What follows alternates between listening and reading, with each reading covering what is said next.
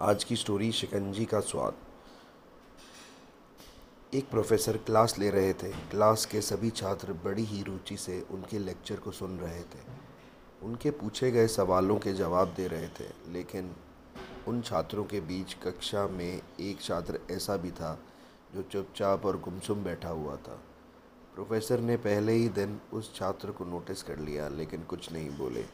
लेकिन जब चार पाँच दिन तक ऐसा नहीं चला तो उन्होंने उस छात्र को क्लास के बाद अपने केबिन में बुलवाया और पूछा, तुम हर समय उदास रहते हो? क्लास में अकेले और चुपचाप बैठे रहते हो? लेक्चर पर भी ध्यान नहीं देते? क्या बात है? कुछ परेशानी है क्या? सर, वो छात्र कुछ हिचकिचाते हुए बोला, मेरे अतीत में कुछ ऐसा हुआ है जिसकी वजह से मैं परेशान रहता हूँ। समझ नहीं आता क्या करूँ? प्रोफेसर पहले व्यक्ति थे उन्होंने उस छात्र को शाम को अपने घर पर बुलाया। शाम को जब छात्र प्रोफेसर के घर पहुँचा तो प्रोफेसर ने उसे अंदर बुलाकर बिठाया। फिर स्वयं किचन में चले गए और शिकंजी बनाने लगे। उन्होंने जानबूझकर शिकंजी में ज़्यादा नमक डाल दिया। फिर किचन से बाहर आकर शिकंजी का गिलास छात्र को देकर कहा, ये लो, शिकंजी पियो। छात्र ने गिलास हाथ में लेकर जैसे ही एक घूट लिया अधिक नमक के स्वाद के कारण उसका मुँह अजीब सा बन गया। यह देख प्रोफेसर ने पूछा, क्या हुआ? शिकंजी पसंद नहीं आई? नहीं सर, ऐसी बात नहीं है। बस शिकंजी में नमक थोड़ा ज़्यादा है, छात्र बोला। अरे, अब तो ये बेकार हो गया। लाओ गिलास मुझे दो। मैं इसे फेंक देता हूँ। प्रोफेसर ने छात्र से गिलास लेने के लिए अपना हाथ बढ़ाया, लेकिन छात्र ने मना करते हुए कहा, नहीं सर, बस नमक ही तो ज़्यादा है। थोड़ी चीनी और मिलाएँगे तो स्वाद ठीक हो जाएगा। ये बात सुन प्रोफेसर गंभीर हो गए और बोले, सही कहा तुमने। अब इसे समझ भी जाओ यह शिकंजी तुम्हारी ज़िंदगी है। इसमें घुला अधिक नमक तुम्हारे अतीत के बुरे अनुभव हैं। जैसे नमक को शिकंजी से बाहर नहीं निकाल सकते, वैसे ही उन बुरे अनुभवों को भी जीवन से अलग नहीं कर सकते। वे बुरे अनुभव भी जीवन का हिस्सा ही हैं। लेकिन जिस तरह हम चीनी घोलकर शिकंजी का स्वाद बदल सकते हैं, वैसे ही बुरे अनुभवों को भूलने के लिए जीवन में मिठास तो घूलनी पड़ेगी ना? इसलिए मैं चाहता हूँ कि तुम अब अपने जीवन में मिठास घोलो। प्रोफेसर की बात छात्र समझ गया और उसने निश्चय किया कि अब वह बीती बातों से परेशान नहीं होगा। सीख जीवन में अक्सर हम अतीत की बुरी यादों और अनुभवों को याद कर दुखी होते रहते हैं। इस तरह हम अपने वर्तमान पर ध्यान नहीं दे पाते। और कुछ न कहीं अपना भविष्य बिगाड़ लेते हैं। तो जो हो चुका, उसे सुधारा नहीं जा सकता, लेकिन कम से कम उसे भुलाया तो जा सकता है और उन्हें भुलाने के लिए नई मीठी यादें हमें आज बनानी होंगी। जीवन में मीठे और खुशनुमा लम्हों को लाइए। तभी तो जीवन में मिठास आएगी।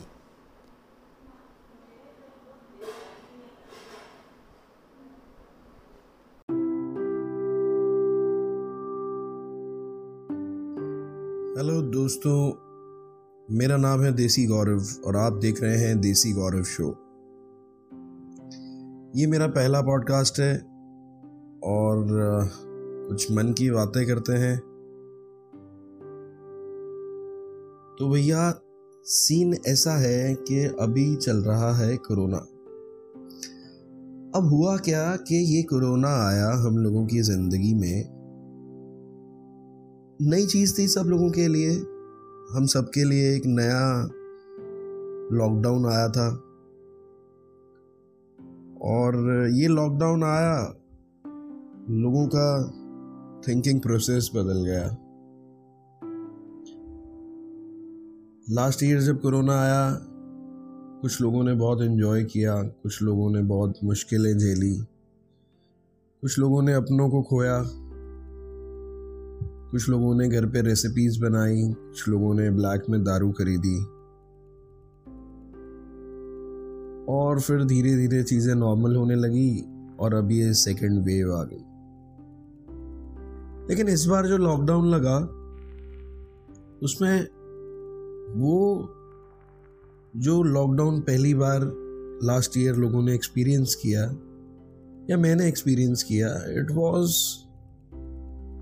not that fun but kind of fun घर पे रहे, परिवार के साथ रहे, मौका नहीं मिला था लाइफ में, कभी ऐसा हुआ नहीं था कि परिवार के साथ इतना समय बिताने को मिले, बच्चों के साथ बैठें, परिवार की सुने नई रेसिपीज़ बनी, खाने खाए, बातें करी। लेकिन अब इस कोरोना में मन बहुत परेशान है। परेशान है यार, इस कोरोना ने एक तो टेंशन 24 घंटे क्रिएट कर दी हेल्थ को लेकर। मेरे, मैं पॉजिटिव हुआ मेरी फैमिली में, मेरा ब्रदर मेरी मदर पॉजिटिव हुआ और ये पंद्रह दिन कैसे बीते ब्रदर तो हॉस्पिटलाइज भी हुआ। तो कुल मिलाकर के लिए जो जो लोग अफोर्ड कर सकते हैं, उनके लिए एक सही टाइम पास भी हो रहा है और लेकिन अभी तो कह रहे हैं कि हवा में आ गया। सौ बातें चल रही हैं भैया कि 5G ने ला दिया कोरोना, चाइना ने ला दिया कोरोना, थर्ड वर्ल्ड वॉर की तैयारी है। आई डोंट नो बट फ़िलहाल जो स्थिति है, वो बहुत भयानक है। जिन लोगों को ये बीमारी हो रही है, जो लोग कोरोना से ग्रसित हैं, कुछ लोग तो घर पर ठीक हो रहे हैं और लेकिन कुछ लोगों के ऑक्सीजन लेवल्स बहुत डाउन जा रहे हैं। जैसे आप लोगों को पता है व्हाट्सएप ने हम सबको सिखा ही दिया है। व्हाट्सएप पर सब इन्फॉर्मेशन आ जाती है, लोग पढ़े लिखे हैं, सब समझते हैं और नहीं तो वर्ड ऑफ़ माउथ से तो बात फैलती ही है। अब सीन क्या चल रहा है? जो मेरे मन में कुछ बातें थी करने के लिए, कोरोना से संबंधित, मैं उस पर बात करना चाहूँगा। तो भैया, खबर आती है कि फलां साहब की डेथ हो गई कोरोना से। फलां साहब की डेथ हो गई। वो सिक्सटी प्लस थे फिफ्टी फाइव प्लस थे। किसी ने अपने पेरेंट्स खोड़ दिए, किसी ने अपने चाचा, मामा, दादा, नाना, सबके जीवन में दुख चल रहा है।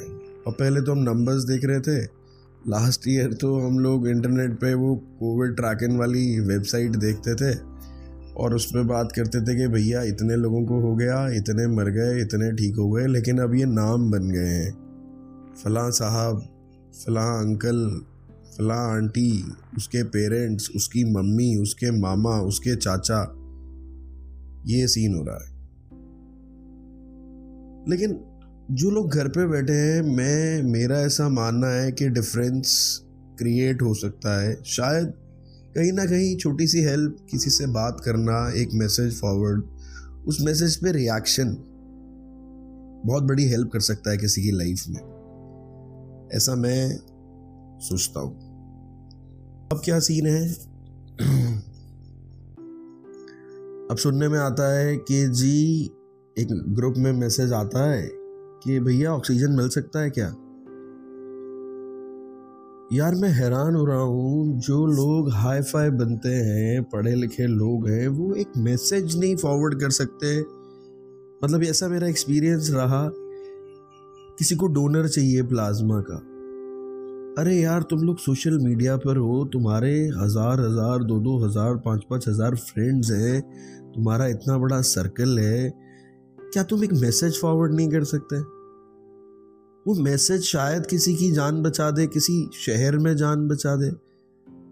मैं लोगों से बात करता हूँ, यार, मेरे दिल्ली में सर्कल है, मैं दिल्ली बहुत जाता हूँ।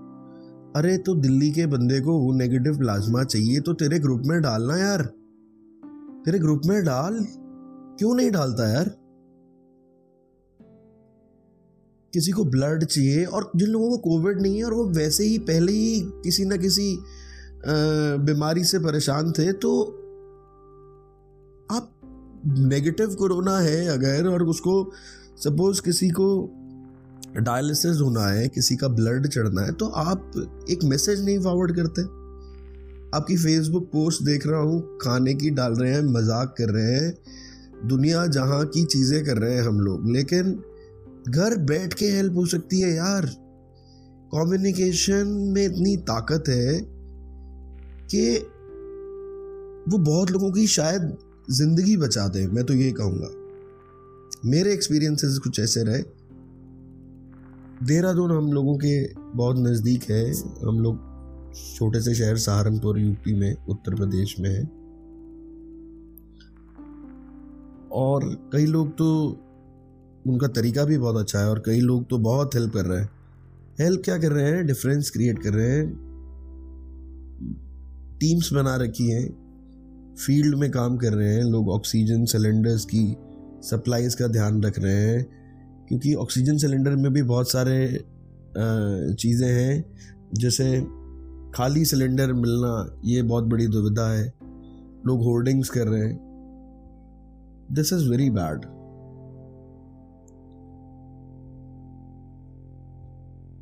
हम कर क्या सकते हैं? बेस्ट वॉट आई फील कि अगर किसी का कोई मैसेज आया कि यार हमें वो नेगेटिव चाहिए, वो पॉजिटिव चाहिए प्लाज्मा चाहिए ऑक्सीजन बेड चाहिए ऑक्सीजन सिलेंडर चाहिए तो अपने आसपास वालों को एक मैसेज तो फॉरवर्ड कर सकते हो यार। किसी के दिल में शायद कहीं दर्द होगा तो वो शायद कोई एक्शन ले सके।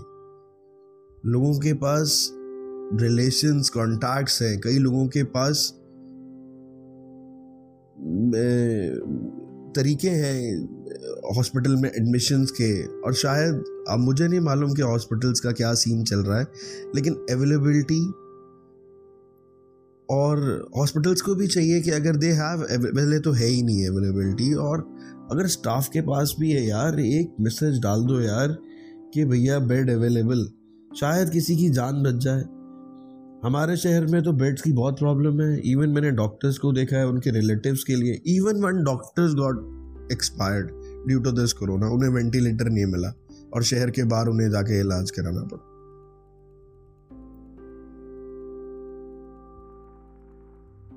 अगर आप अगर आप लोग अपने आसपास देखेंगे, बहुत सारे तरीके हैं लोगों को हेल्प करने के वॉट आई बिलीव कोई खाना बना के दे रहा है कोविड पेशेंट को, कोई ऑक्सीजन का अरेंजमेंट के लिए भाग रहा है किसी दोस्त के लिए, किसी अपने के लिए।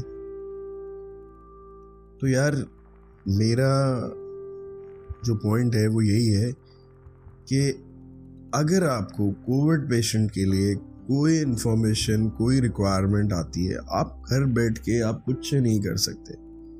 तो एटलीस्ट मेरी रिक्वेस्ट है आप सबसे, अपने Facebook story Instagram story Facebook page आपके व्हाट्सएप ग्रुप बहुत टाइम है आपके पास अभी लॉकडाउन में।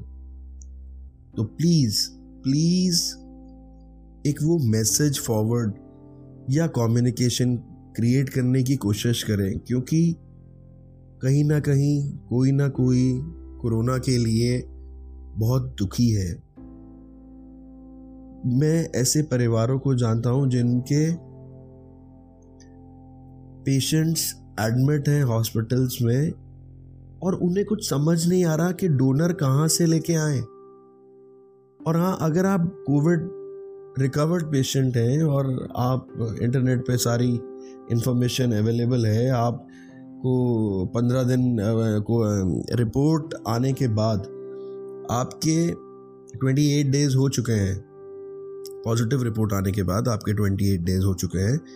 तो you can donate plasma if you feel healthy it's it's ये तो आपका पर्सनल विश है आप देना चाहें नहीं देना चाहें वो आपका पर्सनल है। लेकिन पॉइंट ये है कि अगर आप दे सकते हैं तो यार ज़रूर दें।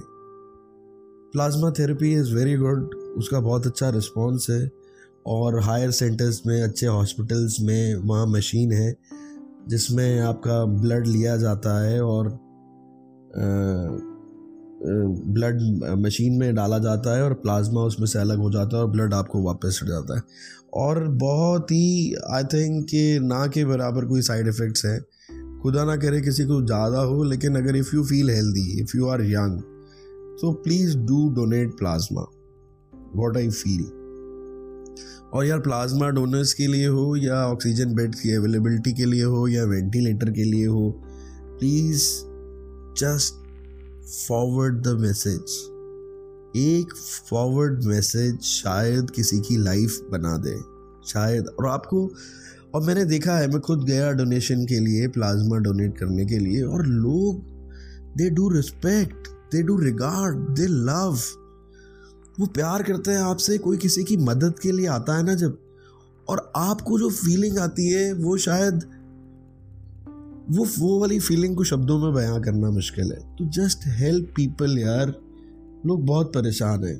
प्लीज़ डू फॉरवर्ड अगर आप कहीं पे भी देखें, आपको लगता है कि शायद आपका एक फॉरवर्ड मैसेज कुछ डिफरेंस क्रिएट कर देगा। एक पेशेंट के लिए या उसके अटेंडेंट के लिए या किसी का बच्चा, किसी का मामा, किसी का भाई, किसी की वाइफ बहुत डिफरेंस क्रिएट कर सकता है लोगों की लाइफ में। खैर anyways be happy always guys और ये मेरा फ़र्स्ट ट्राई था पॉडकास्ट का। और मैं कोशिश करूँगा और कुछ मन की बात या किसी टॉपिक पे बात कर सकूँ। So take care be safe घर से बाहर ना निकलें मास्क लगाएँ सैनिटाइज़र का यूज़ करें, अपनों का ध्यान रखें, घर वालों का ध्यान रखें और हो सके तो जो बेचारे लोग परेशान हैं, उनका भी ध्यान रखें। Thank you so much love you all आपका होस्ट आपका दोस्त देसी गौरव। Thank you